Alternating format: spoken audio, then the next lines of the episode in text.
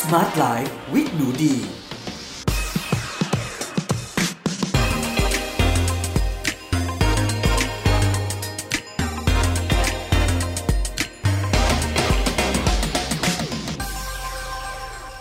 สวัสดีค่ะ ยินดีต้อนรับเข้าสู่ Med Listening Podcast ในรายการ Smart Life with หนูดี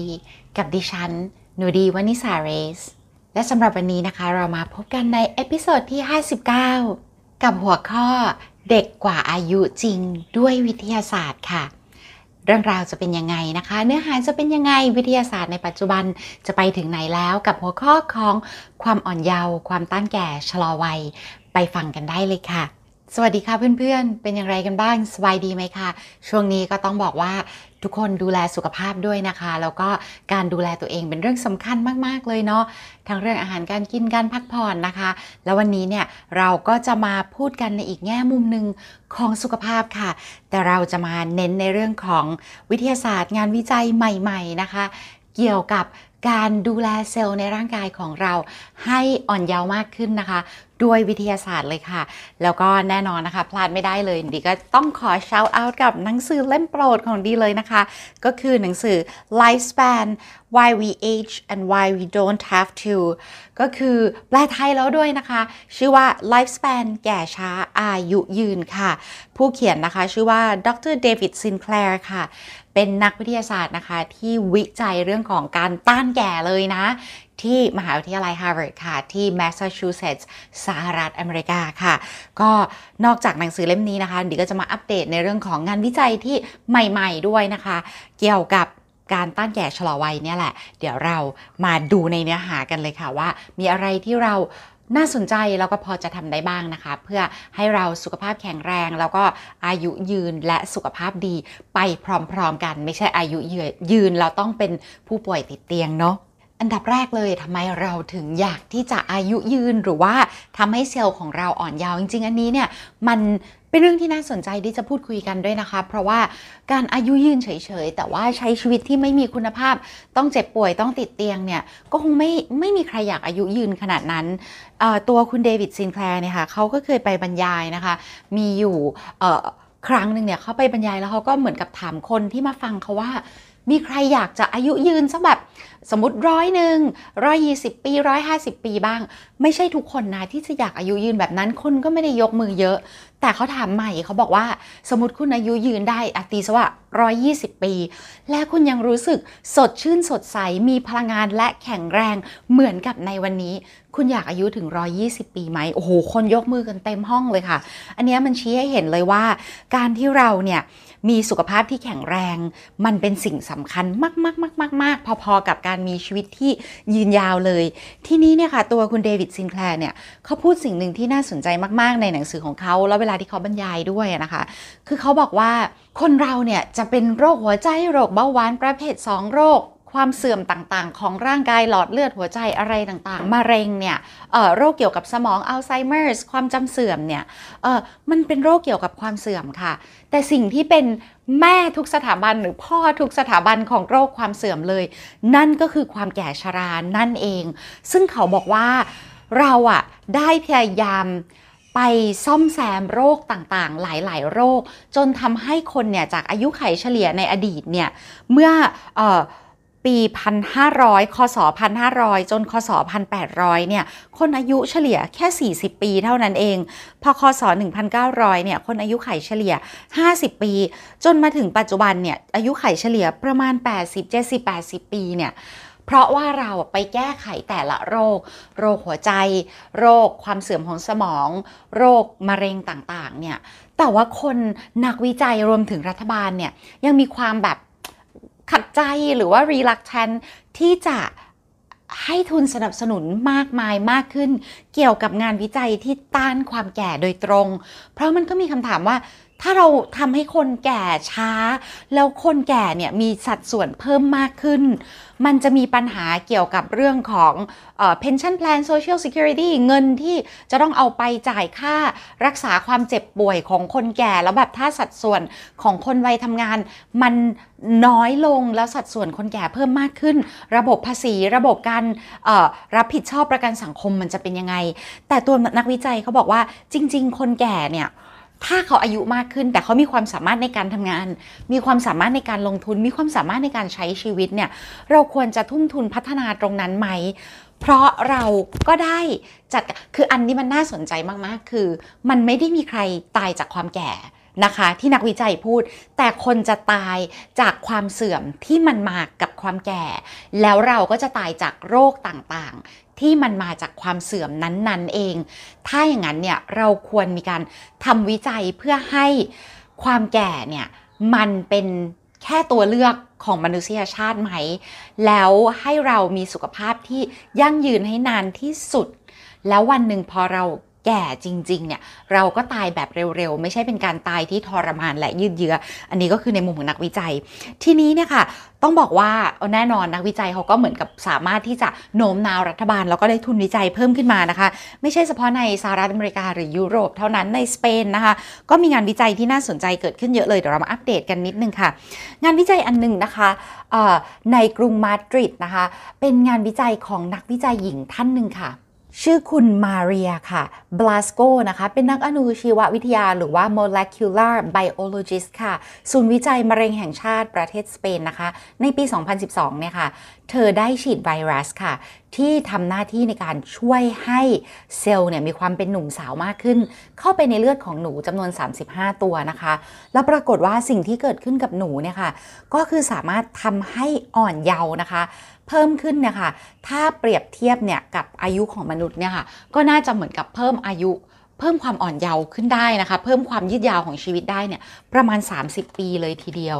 ซึ่งการที่คนเราแก่ตัวเนี่ยค่ะ มันจะมีกลไกหลาย ๆ กลไกหนึ่งในนั้นก็คือการทำซ้ำของ DNA ของเราค่ะ ทุกครั้งที่เราต้องการจะแบบเหมือน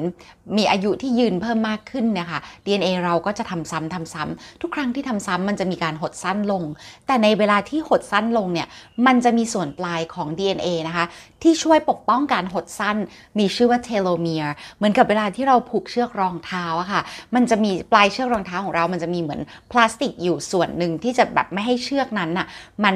หดสั้นได้เร็วเกินไปเทโลเมียร์ก็ทำหน้าที่แบบนั้นค่ะ ทีนี้เนี่ยเราสามารถดูได้ว่าคนเราเนี่ยจะมีอายุขัยยืนยาวเท่าไหร่อะไรยังไง แล้วก็ดูถึงความสั้นยาวของเทโลเมียร์เนี่ยแหละ เราต้องบอกว่าเทโลเมียร์เนี่ยเราได้มาเป็นของขวัญจากคุณพ่อคุณแม่นะคะ การที่เราเกิดขึ้นมามีความสั้นยาวของเทโลเมียร์ประมาณเท่าไหร่เนี่ยส่วนใหญ่ก็เป็นพันธุกรรมด้วยใดๆก็ตามค่ะ คุณบลาสโกเนี่ยเขาสามารถโกงอายุของหนูได้ ด้วยการใช้ไวรัสที่ฉีดเข้าไปเนี่ยช่วยเพิ่มจำนวนยีนที่ใช้ในการสร้างเทโลเมียร์ได้ค่ะ ซึ่งสามารถชะลอนาฬิกาชีวิตพันธุกรรมของหนูได้เลยเนาะก็เป็นอะไรที่แบบ Amazing มาก ๆ เลยนะทุกคน ทีนี้เนี่ยมันก็จะมีเคสนะคะ ของผู้หญิงค่ะที่ในปี 2015 ชื่อคุณอลิซาเบธปาริสนะคะ อายุ 44 ปี เป็น CEO ของบริษัทในอเมริกาที่ชื่อว่า BioViva ค่ะ ซึ่งได้บินไปที่โคลัมเบียนะคะ เพื่อทำยีนบำบัดด้วยเจ้าเทโลเมเรสเนี่ยแหละค่ะ ซึ่งอันนี้เนี่ยมาจากความเต็มใจของเธอเอง แล้วพบว่าเทโลเมียร์ของเธอเนี่ย เพิ่มขึ้นอีกความยาวนะคะประมาณ 9%ซึ่งนั่นก็เทียบเท่ากับเธออ่อนวัยลงถึง 20 ปีเลย ซึ่งอันนี้เนี่ยก็ยังไม่ได้มีงานวิจัยทางวิทยาศาสตร์ที่แบบโหจำนวนมากออกมาแบบยืนยันว่าสามารถทำซ้ำแล้วจะได้ผลดีเท่ากันอย่างนั้นอย่างนี้ แต่ว่านี่ก็เป็นอีกหนึ่งเคสของมนุษย์นะคะ ที่ได้เอางานวิจัยในหนูมาทดลองทำในตัวเองค่ะ แต่ว่าที่น่าสนใจมากๆก็คือ มันมียาอายุวัฒนะไหมที่คนเราสามารถที่จะกินได้นะคะ เพื่อให้ อายุยืนเพิ่มมากขึ้น อันนี้มันเป็นอะไรที่น่าประหลาดใจมากๆค่ะ คือมันมียาเหล่านั้นอยู่จริง แล้วก็มีคนกินอยู่จริงแล้วด้วย แต่เขาไม่ได้กินเพื่อให้อายุยืนมากขึ้น แล้วก็อ่อนเยาว์ด้วยลงด้วยวิทยาศาสตร์ด้วยความตั้งใจนะคะ แต่ยาเหล่านั้นนะคะ มันเป็นยาที่มีจำหน่ายโดยทั่วไป ไม่ใช่ยาราคาแพง แล้วมีไว้เพื่อ ควบคุมโรคนะคะ หรือว่าควบคุมภาวะของผู้ที่มีความเจ็บป่วยทางร่างกายค่ะ เดี๋ยวมาดูกันนะคะว่าเจ้ายาที่มีจัดจำหน่ายอยู่ในตอนนี้มีชื่อว่าอะไรบ้างค่ะคนเราจะแก่จากหลาย ๆ กระบวนการในร่างกายเป็นมันเป็นปรากฏการณ์ที่ซับซ้อนมาก ๆ เนาะไม่ว่าจะเป็นเรื่องของเทโลเมียร์ไม่ว่าจะเป็นเรื่องของ DNA เราเรื่องของอนุมูลอิสระ แล้วก็การอักเสบเรื้อรังในร่างกายนะคะหนึ่งในวิธีที่ทำให้เราแก่คืออนุมูลอิสระที่เกิดขึ้นจากไมโตคอนเดรียของเราเองเนี่ยแหละค่ะนะคะ ที่เวลาเรามีพลังงานมีการย่อยอาหาร มีการทำงานปกติในร่างกายเราเนี่ยมันก็จะมีการปล่อยอนุมูลอิสระขึ้นมา ซึ่งมันสามารถทำให้เซลล์แก่ได้ค่ะ ปรากฏว่ามันมียาอยู่ชนิดหนึ่งค่ะ ที่มีชื่อว่าราปาไมซินนะคะ ซึ่งเป็นยาที่จะให้กับผู้ป่วยที่ได้รับอวัยวะใหม่ค่ะ ซึ่งตัวยาเนี้ยจะเป็นการกดนะคะภูมิคุ้มกันของร่างกายมนุษย์เอาไว้ เพื่อไม่ให้ปฏิเสธอวัยวะที่ปลูกถ่ายใหม่ค่ะ แต่ปรากฏว่า จากการเก็บข้อมูลก็พบว่าในหนูค่ะ จริงๆ แล้วในคนด้วยแหละแต่อันนี้เราจะขอพูดในหนูก่อนค่ะจะมีการทดลองนะคะที่นักวิทยาศาสตร์ ชื่อว่าคุณริชาร์ดมิลเลอร์ของมหาวิทยาลัยมิชิแกนเนี่ยค่ะ ให้เจ้ายาราปาไมซินกับหนูนะคะ ตัวผู้กินค่ะ ปรากฏว่าเจ้าหนูตัวผู้นะคะ สามารถยืดอายุขึ้นได้ 23%ค่ะ หนูตัวเมียยืดอายุอีกได้ 26%ค่ะ แล้วในรัฐเท็กซัสนะคะก็มีนักวิทยาศาสตร์ค่ะ ที่ทดสอบ โดยการให้ลิงมาโมเซตนะคะกินยาราปาไมซินค่ะ ซึ่งเขาบอกว่าในอนาคตนะคะ ก็อยากจะมีการทดลองเพิ่มเติมนะคะว่า ถ้าใช้ราปาไมซินกับคนที่ไม่ได้ต้องจำเป็นต้องกิน เพื่อกดภูมิคุ้มกัน ไม่ให้ปฏิเสธอวัยวะปลูกถ่ายเนี่ยค่ะน่าจะมีความเป็นไปได้ที่ราปาไมซินจะช่วยยืดอายุของเราได้ถึงอีกประมาณ 20 ปีเลย อันนี้ก็อยู่ในหมวดหมู่ของออยานะคะที่เป็นการกินเพื่อลดการเกิดแบบ ไปสู้กับอนุมูลอิสระในร่างกาย จริง ๆ ต้องบอกว่ามันมีวิตามินหลายตัวนะคะ ที่เราสามารถกินได้เพื่อสู้กับอนุมูลอิสระในร่างกายของเราเนาะแต่ว่าอันนี้เราจะพูดถึงยาเท่านั้นนะคะ แต่จริงๆเนี่ยมันก็มีทั้งในประเด็นเรื่องของขมิ้นชันนะคะตัว resveratrol จากองุ่นอะไรประมาณนี้ดีก็มีกินอยู่บ้างค่ะเนาะแต่มันมียาอีกตัวค่ะ ซึ่งอันเนี้ยโหเซอร์ไพรส์เซอร์ไพรส์มากเลย ก็คือยาที่มีชื่อว่าเมทฟอร์มินค่ะเมทฟอร์มินเนี่ย เป็นยาที่ใช้กันอย่างปกติมาก ๆ แล้วไม่ใช่ยาที่แพงแล้วหายากเลยนะคะ แต่เป็นยาที่ใช้ในกลุ่มผู้ป่วยเบาหวานค่ะ ซึ่งผลต่อร่างกายเนี่ยจะทำให้น้ำตาลในเลือดคงที่นะคะ โดยส่งผลไปที่เซลล์ตับและเซลล์กล้ามเนื้อค่ะ ต้องบอกว่าตัวนักวิจัยนะคะ ดรเดวิดซินแคลร์เนี่ย เขาเองก็มีการรับประทานเมทฟอร์มินค่ะ ร่วมกับตัวอื่นๆนะคะ ก็คือ resveratrol นี่เป็นวิตามินหาซื้อได้ในสหรัฐอเมริกาเนาะ ในเมืองไทยก็เห็นมีขายอยู่บ้างนะคะ แล้วก็จะกินกับอีกตัวหนึ่งก็คือโมเลกุลที่ชื่อว่า NAD นะคะ NAD ค่ะ ซึ่งเท่าที่ทราบในเมืองไทยก็มีการให้ในน้ำเกลือนะคะเขาเรียกว่า NAD IV therapy เนาะ ซึ่งต้องบอกว่าตัวหนูดีเองเนี่ย ก็ยังไม่ได้มีการกินเมทฟอร์มินไม่ได้กินราปาไมซิน ยังไม่เคยได้ใช้ NAD IV therapy หรืออะไรใด ๆ ทั้งสิ้นเลย resveratrol เคยกินมาบ้าง เพราะเวลาไปสหรัฐอเมริกาเราจะซื้อเจ้าวิตามินตัวนี้อยู่แล้วนะคะ เพราะว่าดีไม่ได้กินไวน์แดง เพื่อให้ได้ resveratrol เนาะดีชอบกินเป็นวิตามินมากกว่าค่ะ แต่ใด ๆ ก็ตามค่ะ สิ่งที่น่าสนใจก็คือว่ามีการเก็บข้อมูลว่าผู้ป่วยเบาหวานค่ะ ที่มีภาวะแบบเจ็บป่วยเรื้อรังเนี่ยแต่กลับ กินเมทฟอร์มินเนี่ยมีอายุยืนกว่าคนร่างกายปกติราวร้อยละ 18 หรือว่า 18%ค่ะ อันนี้จะไม่ได้ไม่ได้พูดเพื่อให้คุณผู้ฟังอะไปกินเมทฟอร์มินหรือราปาไมซินนะคะ แต่พูดให้เห็นว่ามันมีความ Amazing ในเรื่องของยาที่มีขายอยู่ในปัจจุบันว่ามันมีผลพลอยได้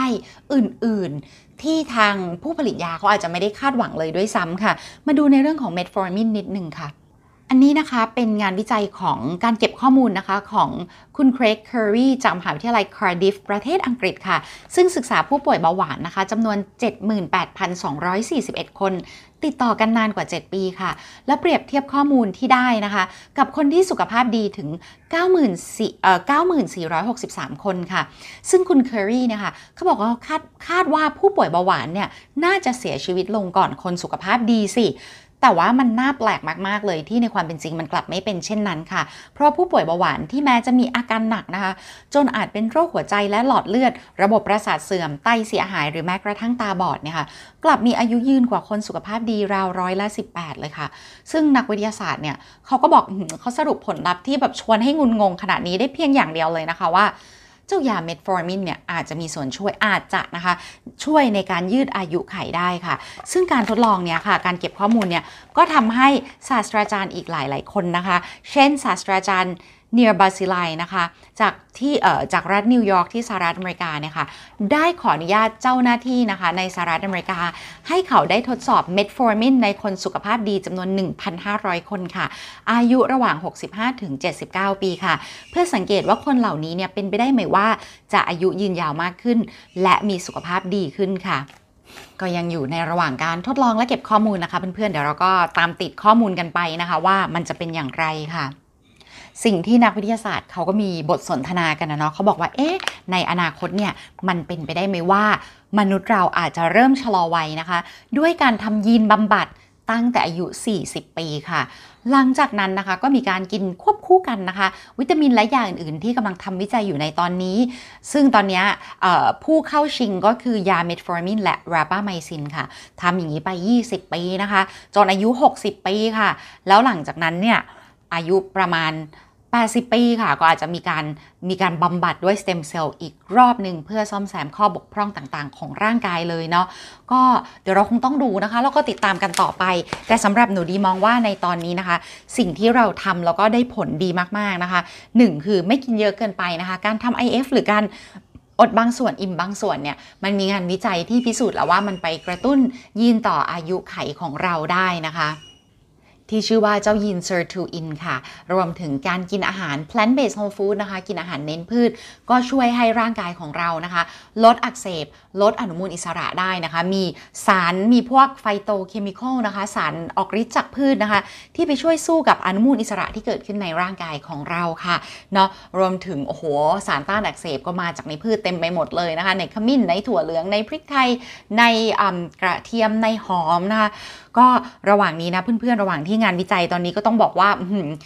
ติดสปีดกันมากๆนะคะ เราหนูดีก็จะแบบพยายามเกาะติดงานวิจัยนี้มากๆเลยนะ แต่ถ้าอะไรที่ยังไม่ได้ปลอดภัยร้อยเปอร์เซ็นต์เนาะเราก็อย่าอย่าเพิ่งทำกันเลยดีกว่าค่ะ ก็อย่างการกินยาอย่างเงี้ยตัวดีเองก็มองเหมือนกันนะคะ ว่าพอสถานการณ์เรื่องโควิดอะไรเนี่ยคลี่คลายลงก็อยากจะไปทำ genetic mapping หรือไปทำแผนที่ยีนนะคะเพื่อดูว่าร่างกายหนูดีเนี่ยเหมาะกับเมทฟอร์มินไหมเหมาะกับราปาไมซินไหมแล้วงานวิจัยเนี่ยมันสรุปกันไปถึงไหนแล้ว ซึ่งถ้าเหมาะแล้วดูปลอดภัย ก็เป็นสิ่งที่น่าสนใจที่จะนำมาบริโภคนะ แต่ใดๆก็ตามค่ะ เราต้องแบบคือให้งานวิจัยมันแบบ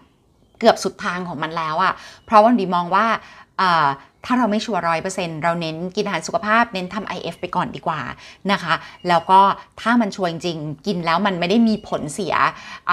เนาะเราค่อยทำค่ะ โอเคเลยค่ะสำหรับวันนี้นะคะ ก็มาอัปเดตกันในเรื่องของเด็กกว่าอายุจริงด้วยวิทยาศาสตร์ Life Span นะคะประมาณเท่านี้ค่ะ แล้วในหนหน้านะคะ ใน episode หน้าเรามาติดตามงานวิจัยทางวิทยาศาสตร์อื่นๆนะคะ ว่ามีอะไรที่น่าสนใจมากสำหรับวันนี้นะคะ สวัสดีค่ะ